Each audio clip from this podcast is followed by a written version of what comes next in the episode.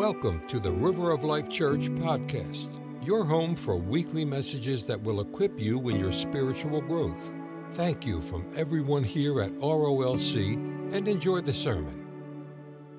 And good morning to everyone worshiping online.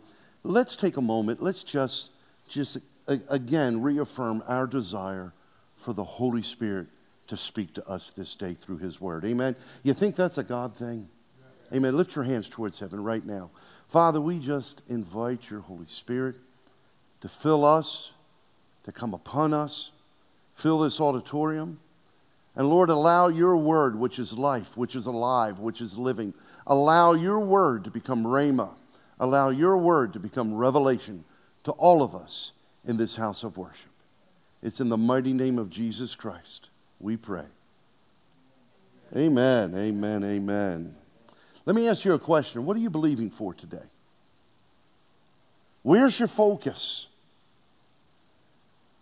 That's an important question because that will determine the direction in every decision we make.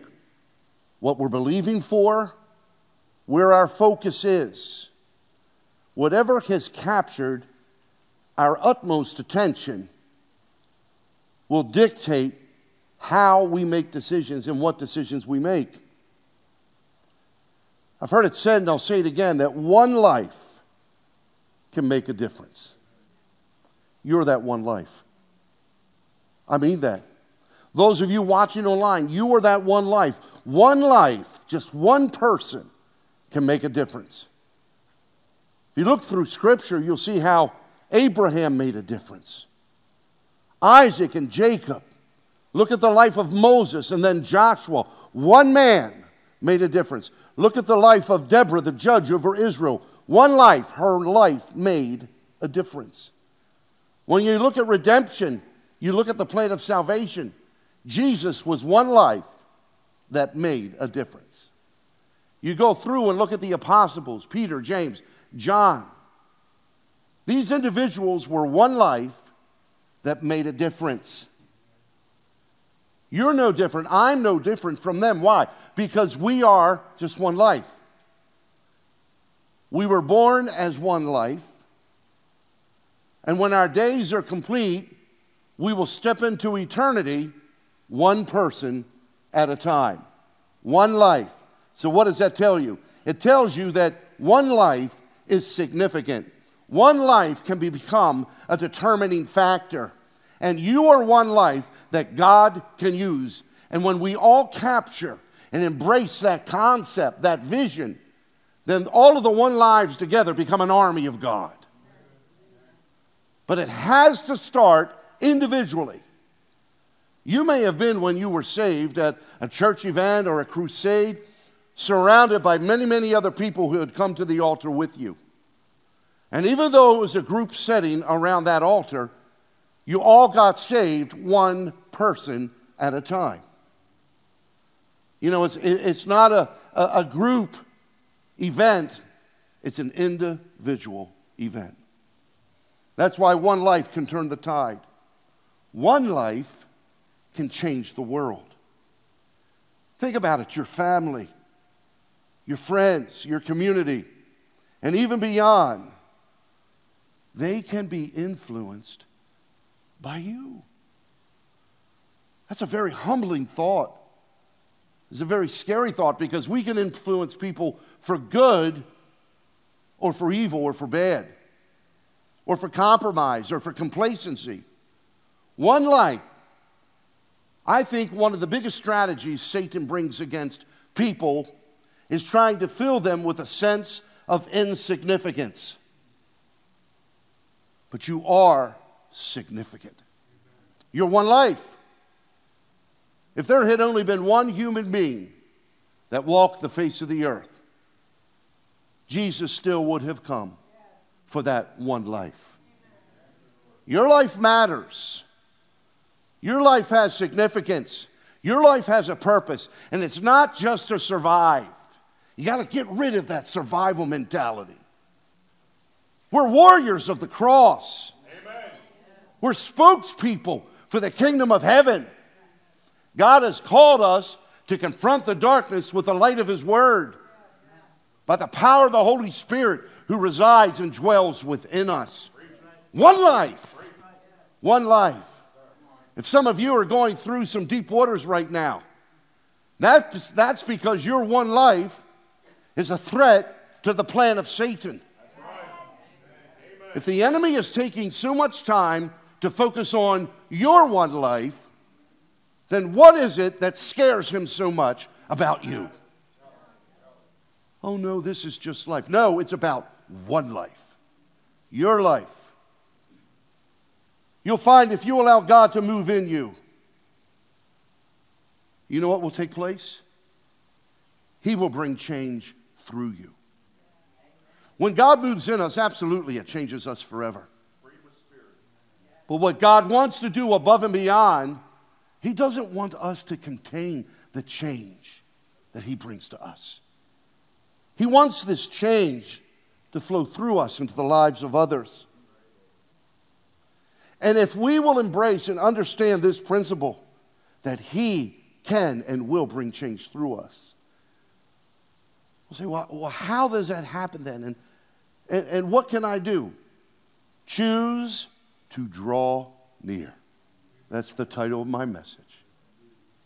If we really want change to flow through us, then we need to choose to draw near. You know, something happens when you draw near to the Lord. When you draw near, heaven touches earth. Because if we reach out to God, we cry out to God, He'll respond, He'll reciprocate. When you draw near, not only does heaven touch us and touch earth, but God's kingdom is established. The Lord's Prayer, Thy kingdom come, Thy will be done where? On earth. Where do you reside? Earth. I don't see anybody reserving a spaceship to the moon or to Mars. God wants to bring His heaven to earth. And He's not focusing on geology, rock, and soil.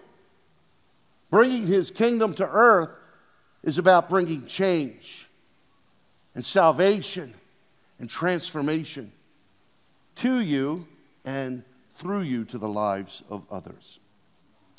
When you draw near to God, simply put, revival breaks out.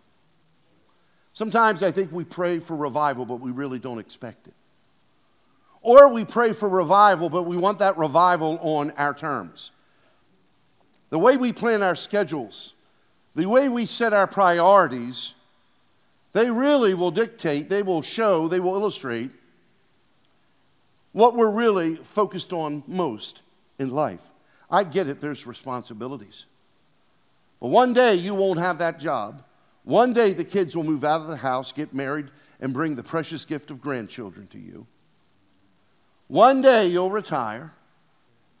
And when all is said is done, what are we left with? And when we finally draw our last breath, what do you think God is going to focus on most when we stand before Him? What we did for Him. Raising a family is about serving the Lord. I get that. Being a representative in the marketplace, doing our jobs well. And, and, and then when God provides opportunity, spreading our faith through relationship. I get that.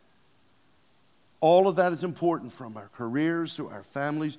God has a priority list. But what is at the top? See, when we draw near, when we hunger for Him, when we thirst for Him, when we draw near, that's when revival breaks out. The 120 in the upper room before the the outpouring of the Holy Spirit. What were they doing? They were waiting, they were being obedient. Obedience is an act of worship. I taught on that in my one word podcast a few weeks back. But when we're obedient, we are worshiping. And because they were obedient, because they were worshiping, they were waiting, and because they were crying out, drawing near to Almighty God, can't beat that revival they encountered, can you?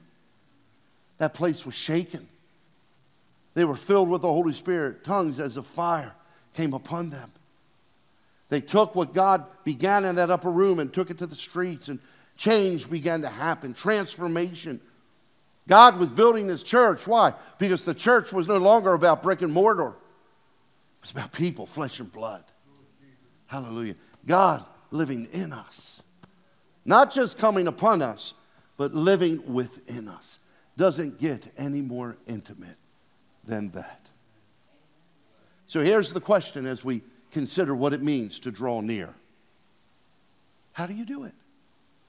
How can we draw near to God? The Apostle James, he addresses this in his epistle. James chapter 4, verses 7 through 10. I'll read, follow along with me, and I want to encourage everyone, again, each Sunday, bring your Bibles, become versed in knowing how to maneuver through scriptures. James 4, 7 through 10. Therefore, submit to God. Resist the devil, and he will flee from you. Draw near to God, and he will draw near to you. Cleanse your hands, you sinners, and purify your hearts, you double minded. Lament and mourn and weep. Let your laughter be turned to mourning, and your joy to gloom. Humble yourselves in the sight of the Lord, and he will lift you up. There is a wonderful spiritual meal contained within those verses. And we're going to expand on that right now. Drawing near to the Lord, it begins with, and we see it in this portion of Scripture, submission. James says, submit to God. Notice submission precedes resisting. Notice submission comes before dealing with the devil. So many people try to bypass this. But God wants us to know the importance of submission. Do you know what submission is? Submission is placing God's will above our own will. Jesus prayed in the garden the night before he would be arrested and crucified. Not my will, but your will be done. Even Jesus had to yield to this principle this obedience of submission to God the Father. The Apostle Paul, or the Apostle James, he references submission in our text when he says submit to God. Now, that word submission in the Greek is actually a combination of two Greek words. The first, hupo, from the word hupotasso, hupo, which is defined as to be under. To be under. And then tasso, defined as control or addiction. So, hupotasso means to be under control or under the influence of an addiction. So, let me ask the question who or what has control over you? See, there can be good addictions. We can be addicted to the Word of God. We can be addicted or under the influence of prayer. And most importantly, we can be influenced, controlled by the Holy Spirit. Hallelujah. That's submission, learning to hear the voice of God and then be obedient to the voice of God once we hear his voice. So again, let me ask who or what has control over you? Now, there are many things in life that people submit to. When it's a negative, this can give way to what? Destructive behavior. We've seen that when people get involved in the wrong things, and then all of a sudden their behavior patterns change. And, and, and then it's self destructive. It, it brings harm to themselves and even to the relationships of those around them. It can become an addictive lifestyle, such as gambling, substance abuse. There are sexual addictions. There are many things that people become compelled by, all because of a negative influence. Sin is addictive. There are people, when they come to the Lord and they share their testimonies, they say, I wrestled, I struggled with this addiction or this sin for years. Tried to overcome it, tried to break free. Went to this group, that group, couldn't do anything with it. But then I met Jesus. Hallelujah. Aren't you glad you met Jesus? I knew I am. He changed me. I would have never been here had it not been for the grace and the salvation of Almighty God. So, how should we deal with sin as believers. James says, submit. When we submit to God, do you know what happens? Satan loses control. Because you can't submit to two things at the same time. Jesus said you can't have two masters. So we're either submitting or obeying or coming under the control of God, the Holy Spirit, or we're submitting to Satan, which brings the influence and control of spiritual wickedness. And the devil can only control what he can touch. And if we don't submit to him, that means we have not given place to him. And if we have not given place to him, that means he cannot control us. Do you know what submission speaks? It's a voice into the heavenly realm, but, but it's very clear. In the kingdom of light, kingdom of darkness, kingdom of God, kingdom of Satan, they hear this when we submit in this way. It's a statement into the spirit realm. Submission declares, listen to me, hands off devil, hands on Jesus. Has anyone ever tried to touch you in an inappropriate way? Your response is you pull back and you go, hands off. Whoa, step back, buddy. There are times when Satan wants to touch us inappropriately for evil reasons in order to bring us into bondage. And when we say, no longer, no control over my life, I no longer submit to this sin, I no longer submit to what I feel or think I need in life. Your will, Heavenly Father, in Jesus' name, hands off, devil. Hands on God, hands off, devil. Amen. Everybody say that with me right now. Just say, hands off, devil. Hands on Jesus. Amen. When people do this, it will empower them to stand against the opposition. My second point. See, you submit first, then you deal with the opposition. You deal with the enemy, the devil, second. You can't resist until you first submit to God. I have found if you ignore the devil, he'll stay. A lot of people confuse the word resist with ignore. In our text, James doesn't say, ignore the devil and he'll flee from you.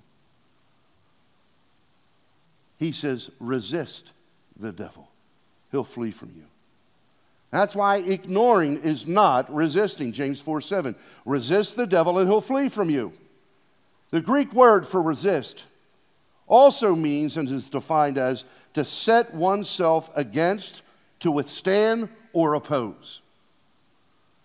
So when we resist, it's, we're standing against the enemy, not in our own strength because we've submitted to God. So we're empowered now by the Holy Spirit to face whatever this thing is we're resisting, whether it be fear, doubt, unbelief, whether it be a, an addiction of the mind or physical body, a craving, whatever it is. When we submit to God, make things right, draw near to Him. Then, when we stand and we resist, we oppose the enemy, you'll see God fight on your behalf. You will see the enemy flee, all because of the name of Jesus. All because you allowed the obedience of submission, and then you've dealt with the enemy. Submitting means you're drawing near to him. Lord, just like David said, search me and see if there's any wicked way in me. Lord, I don't want anything to give the devil hands on. I want only your hands upon my life. How many of you desire that? Right now, just say, Heavenly Father, I want your hands upon my life. Hallelujah. God heard that prayer. He heard that prayer. When we stand in opposition or against what Satan says and does, you will see the hand of God move on your behalf.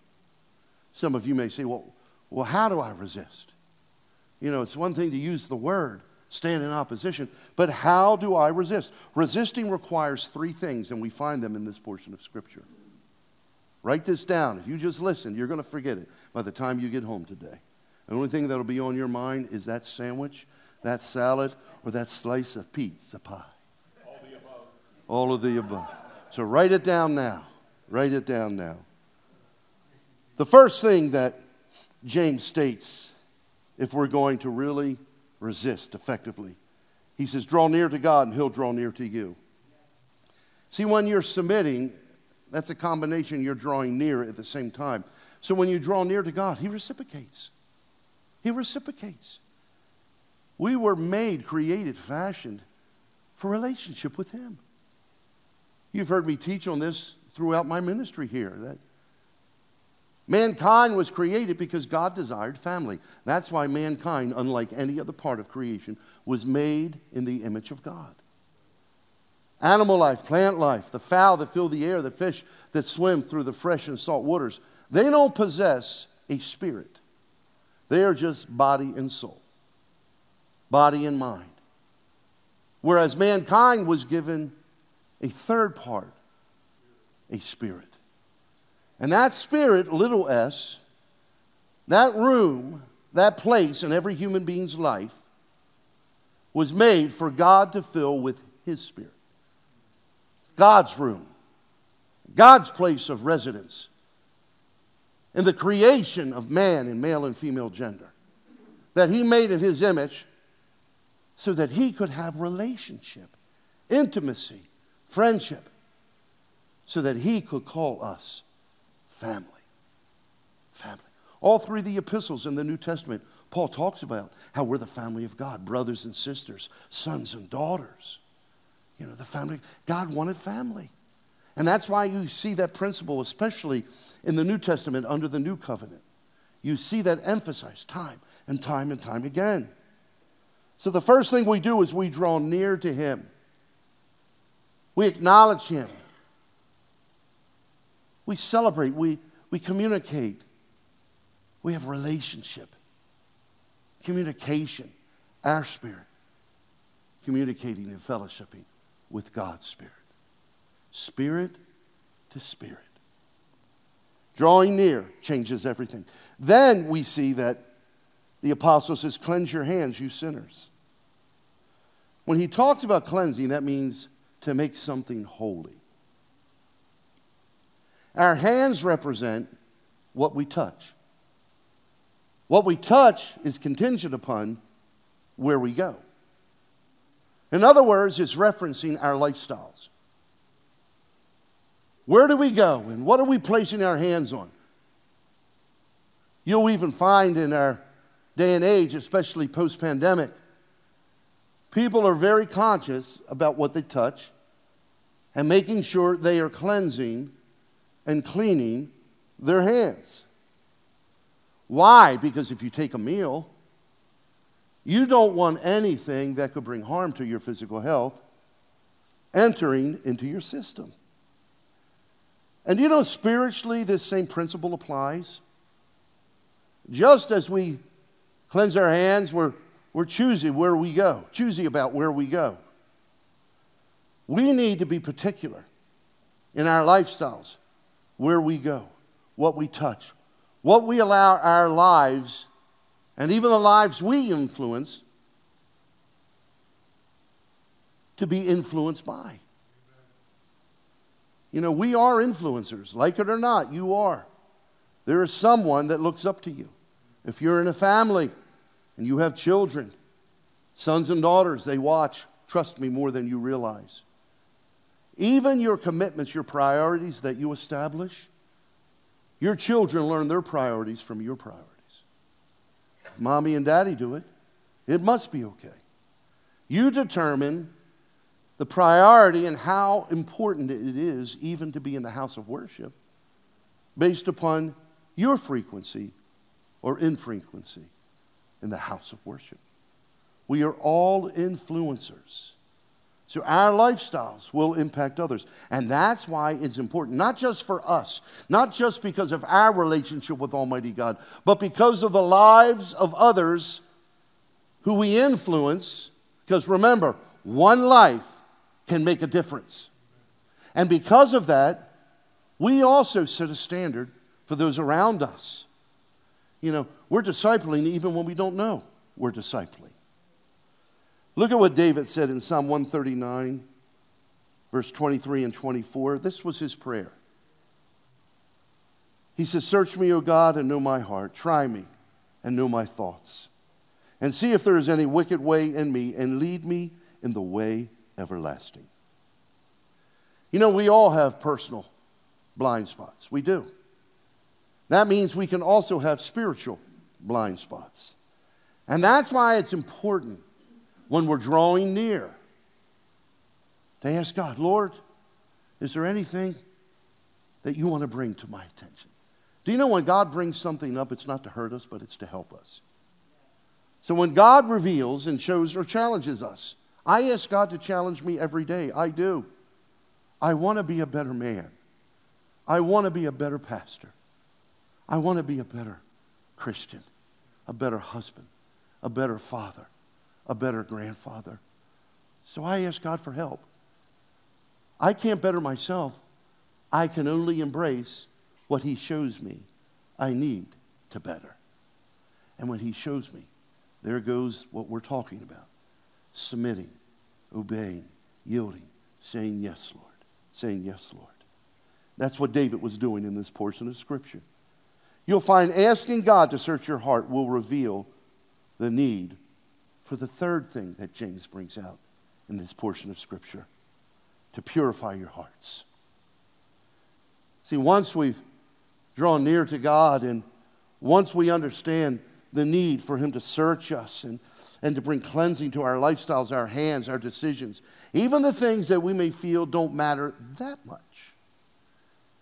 It's amazing how we put a scale on what's more inappropriate than other things in our lives, where if it displeases God, then don't put it on a scale. Well, this is really a three, but that's a 10. I'll give up the 10, but let's stick with the three for a while because I sort of like the three. Right? We've all been there, we've all been hit with that. Don't put a scale, a measuring stick, on the level of badness. Just say, Lord, if it doesn't make you happy, I don't want it. I don't want it. The other day I was in my office, just a lot um, uh, you know, just in preparation, dealing with things. I, am not only the spiritual leader of this church, but I oversee all of the business affairs. Those of you who came in, you probably saw the scaffolding around the bell towers and, and that 60 foot uh, cherry, uh, cherry picker bucket there. We're having that all restored. Then the roof will be done, new gutters will be put on that facility, and then a new patio. Our parking lot's going to be repaved. There's a lot going on. So I oversee a lot of that. And, and so I was just inundated with all these different responsibilities, just trying to catch up and be the pastor at the same time, which is first and foremost my heart. Then Cindy came in, asked me a question, and I was a little sharp. And she said, Okay, walked out. Then the Holy Spirit spoke to me. That wasn't nice. And I honestly didn't mean it in a mean way. I was just busy. Have you ever been so busy? Your kids run in and they say, Hey, dad, hey, mom, you know, can, hey, just give me a moment, son. Give me a moment, daughter. I got to finish this up. It was sort of like that mindset. And my frustration was not with her, my frustration was with so much to do and only two hands to do it. And then I just sat there and the Holy Spirit quickened my heart. Cindy came back in for something else. I said, Cindy, I want to apologize to you. You know, this wasn't meant against you. I was just as I just explained to all of you. I said, but it just came across quick and unkind, and I'm sorry. She goes, Oh, it's things like this that make me love you more. And so I began to say, Lord, is there anything else? Right? She'll love me more. You see, it's allowing God to be so sensitive to his voice that we're listening.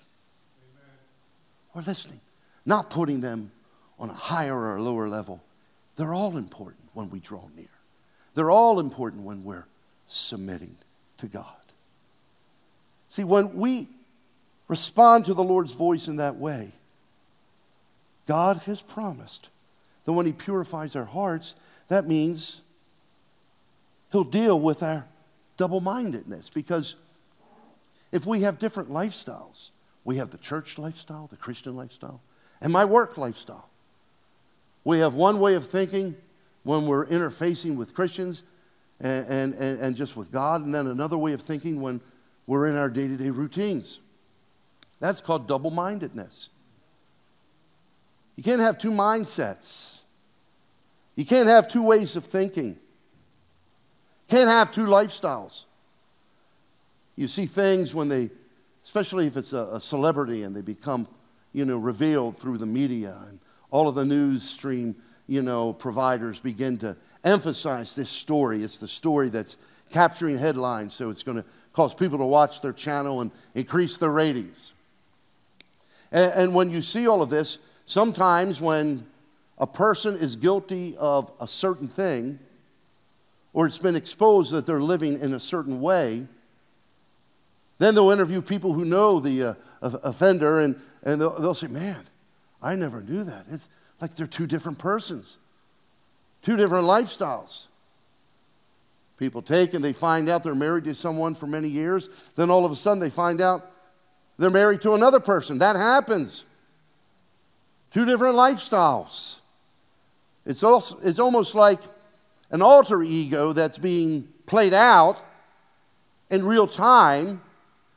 Can't be that way with God. You know, no double mindedness. In fact, according to God's word, there's only one way of thinking, there's only one set of rules, there's only one playbook. Can you imagine in a, whether baseball, football, whatever team sport is competing, and if they have two different playbooks, whether for baseball, football, any other again team sport, it's going to get very confusing because people will be running by one set of instructions and plays, and, and another part of the team by a different set of plays and instructions. And then there's chaos and confusion, people running into each other, and which will eventually lead to the loss of the game. And sometimes people wonder why, why does it seem like I'm losing out in my walk of faith? Why is it that it seems like other people are blessed, but I'm not? And we can't compare ourselves to, uh, ourselves to others, but we can compare ourselves to God's Word. And if there's two mindsets, two playbooks, two sets of rules, that will never position anyone for success and blessing and breakthrough. And especially in our walk of faith when it comes to standing against the devil and commanding hands off devil. I'm tired of your influence. I'm tired, I'm tired of your disruptions. Hands on Jesus. I want more of you. Address whatever you need to address because I know no one loves me more than you. You indeed have my best interest at heart. What you say, what you do, and where you go reveals your heart. That applies to me first. Whatever we do, wherever we go, it reveals our hearts. There are no double standards with God. And again, don't take this as, you know, uh, just a parochial punishment by hitting your hands with a ruler. That God is harsh and He's trying to come down on you. God loves you. This isn't about hurting you. It's about helping us. Do you know most of what we experience in a negative fashion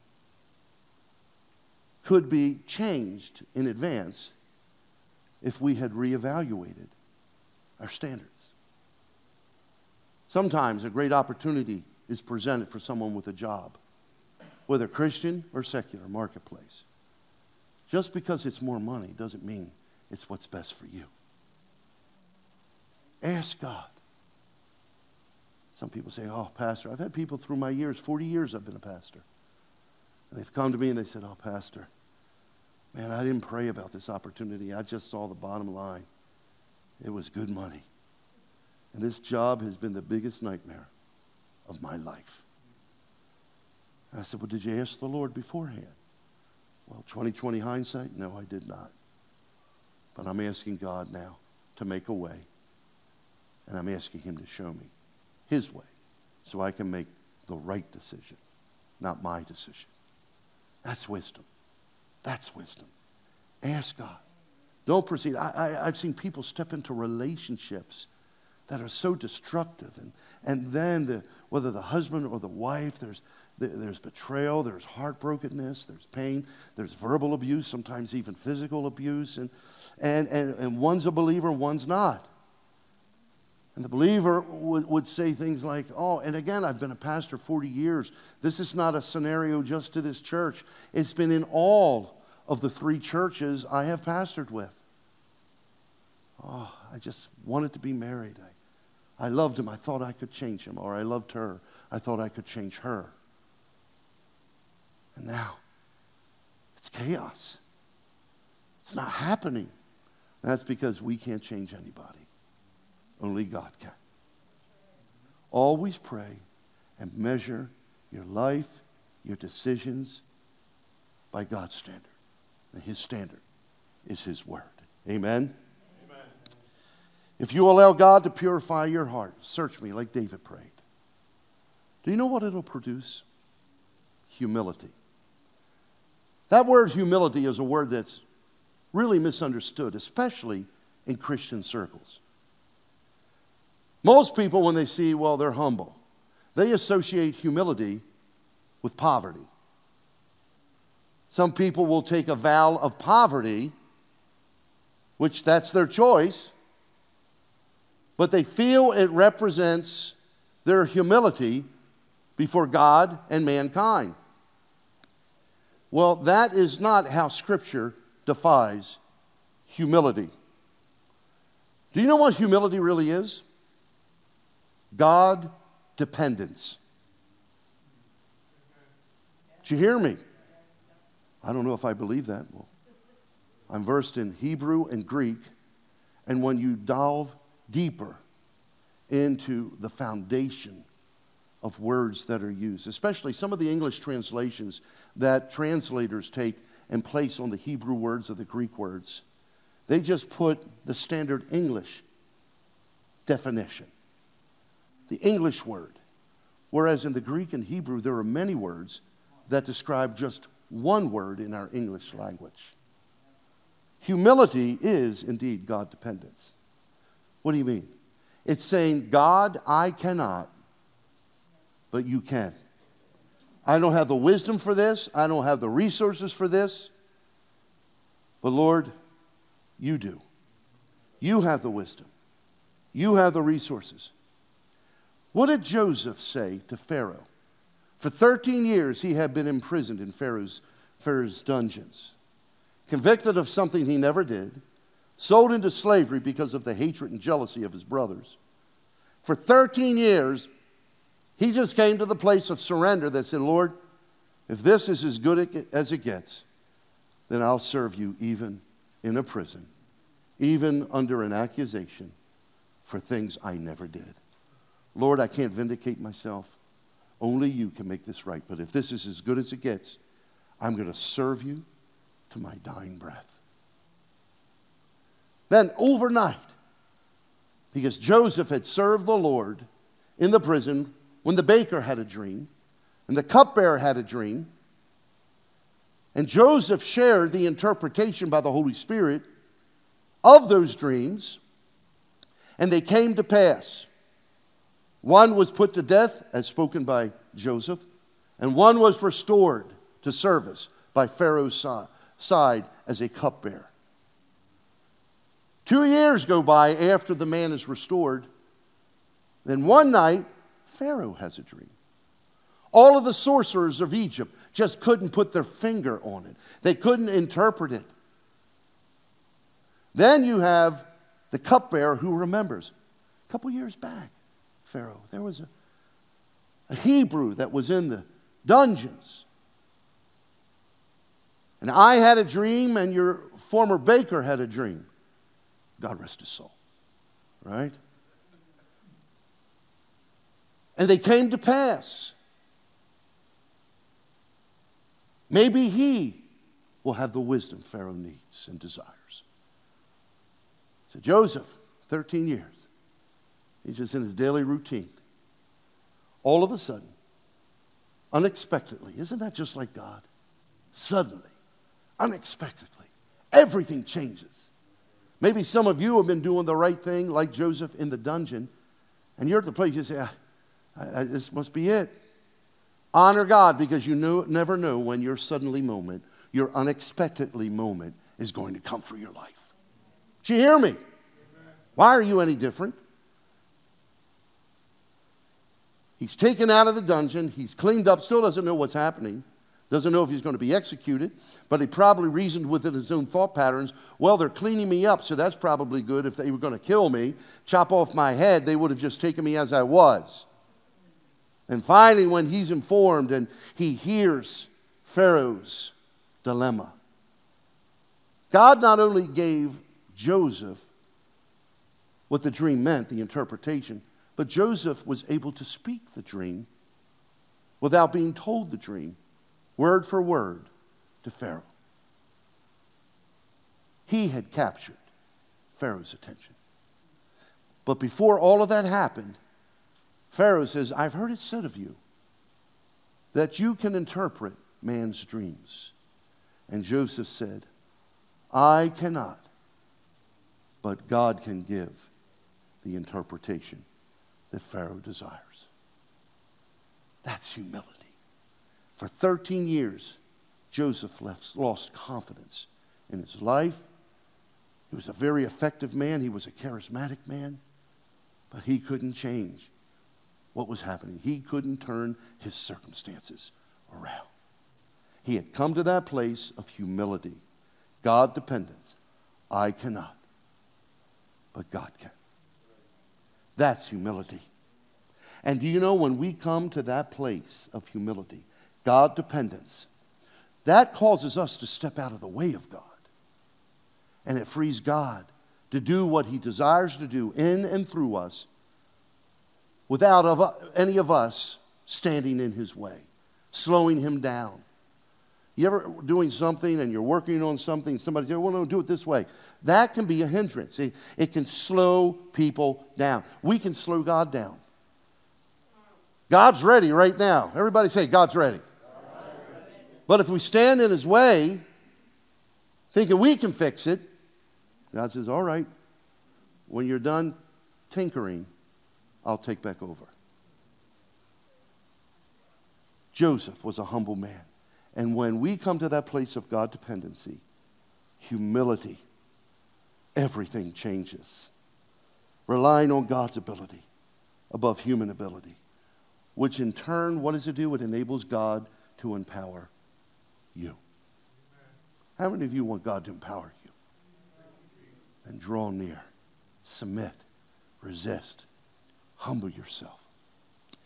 James says the result of this God says, through the apostle, He will lift you up. He will lift you up. Now, there's, this is a significant statement. Because when he says he will lift you up, James is referencing resurrection power. He will bring life to you, life to your dreams, life to your hopes, a new anointing, a new thing, a new day. He will lift you up. I believe the problem with some of us as believers is we let go, we give up just when God, who has seen our humility and our diligence, is just about to open the door and lift you up. Don't let go. Don't allow the enemy to take and cause confusion, doubt, and unbelief. That's double mindedness. The moment the enemy knows he can change your thinking, and get it more in alignment with what his narrative is, it will lengthen your breakthrough. Refuse it, resist it, say no, be tenacious. The revival that's happening out in Asbury, and you hear about pockets other places, it's because people are tenacious. They're humbling themselves. They're saying, God, this nation needs change. Our lives need change, and we can't do it. That's humility. So I'm stepping out of the way. God, you do it. This revival that has happened there, and we pray it just continues to spread, didn't happen through a big preacher, Didn't happen through, happen through a parachurch ministry. It happened with 20 students who were broken and wanted more. They were hungry, they were thirsty. And look at what God is doing. Only He gets the glory. I say amen to that. Hallelujah.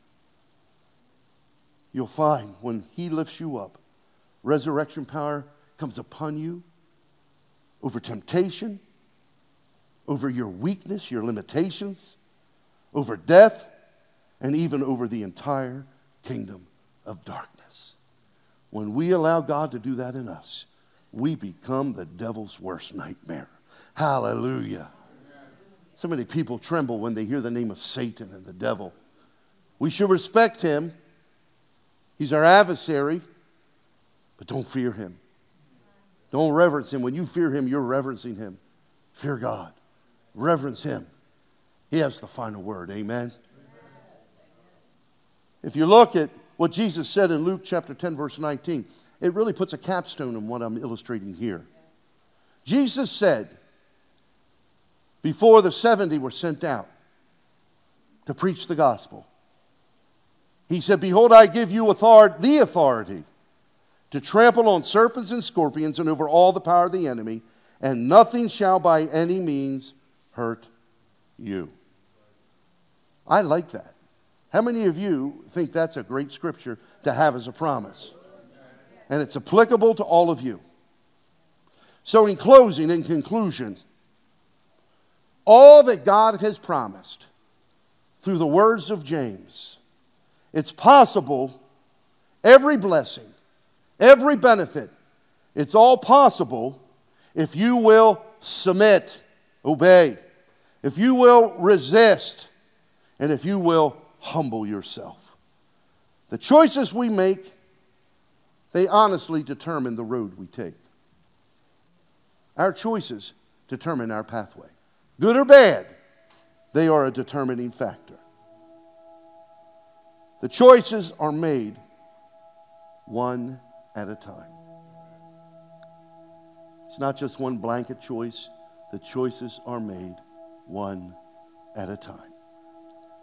Joshua, when he had taken lead and oversight of the nation of Israel, Moses was in the presence of God.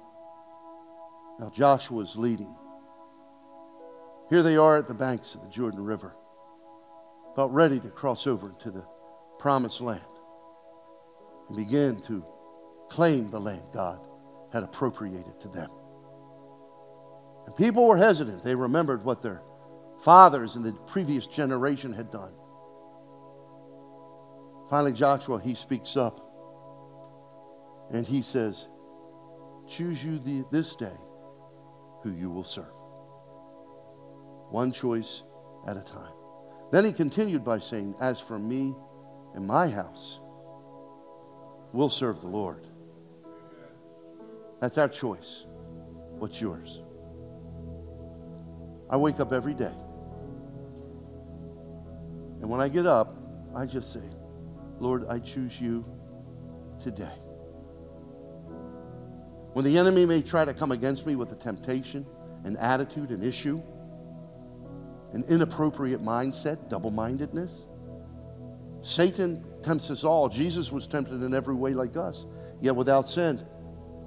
So I choose to be tempted without sin, if temptation will come, and it will. And I just say, even when that hits, comes against me, as the Lord, I've made the decision. I've made the decision. I choose you this day. I choose Jesus. And then I say, Satan, be gone. I choose Jesus, you. I choose righteousness. I choose obedience. I choose faithfulness. Every day we make a choice. Choose you this day. It's time to choose. Not just once, but as a lifestyle. As a lifestyle. It's time to draw near. Submit, resist, and humble yourself. This is the precursor for revival. When we as God's people do this, that will become like a magnet to the presence of God. He will be drawn to you as a person. How many want that in your life? Then choose to draw near. Set aside time for prayer. Set aside time where you study and read His Word devotionally. Set aside that time so that you're not forsaking worshiping with your brothers and sisters of the faith. Set aside time to honor Him. Set aside time that if you're about your daily duties and a divine interruption happens, choose that time, that moment, to give whatever is necessary for Jesus. Choose today. Can't choose tomorrow, you're not there yet. And you can't go back and re choose yesterday because that's impossible. You can only choose today, in the moment. Choose today. Thanks for listening to the River of Life Church podcast.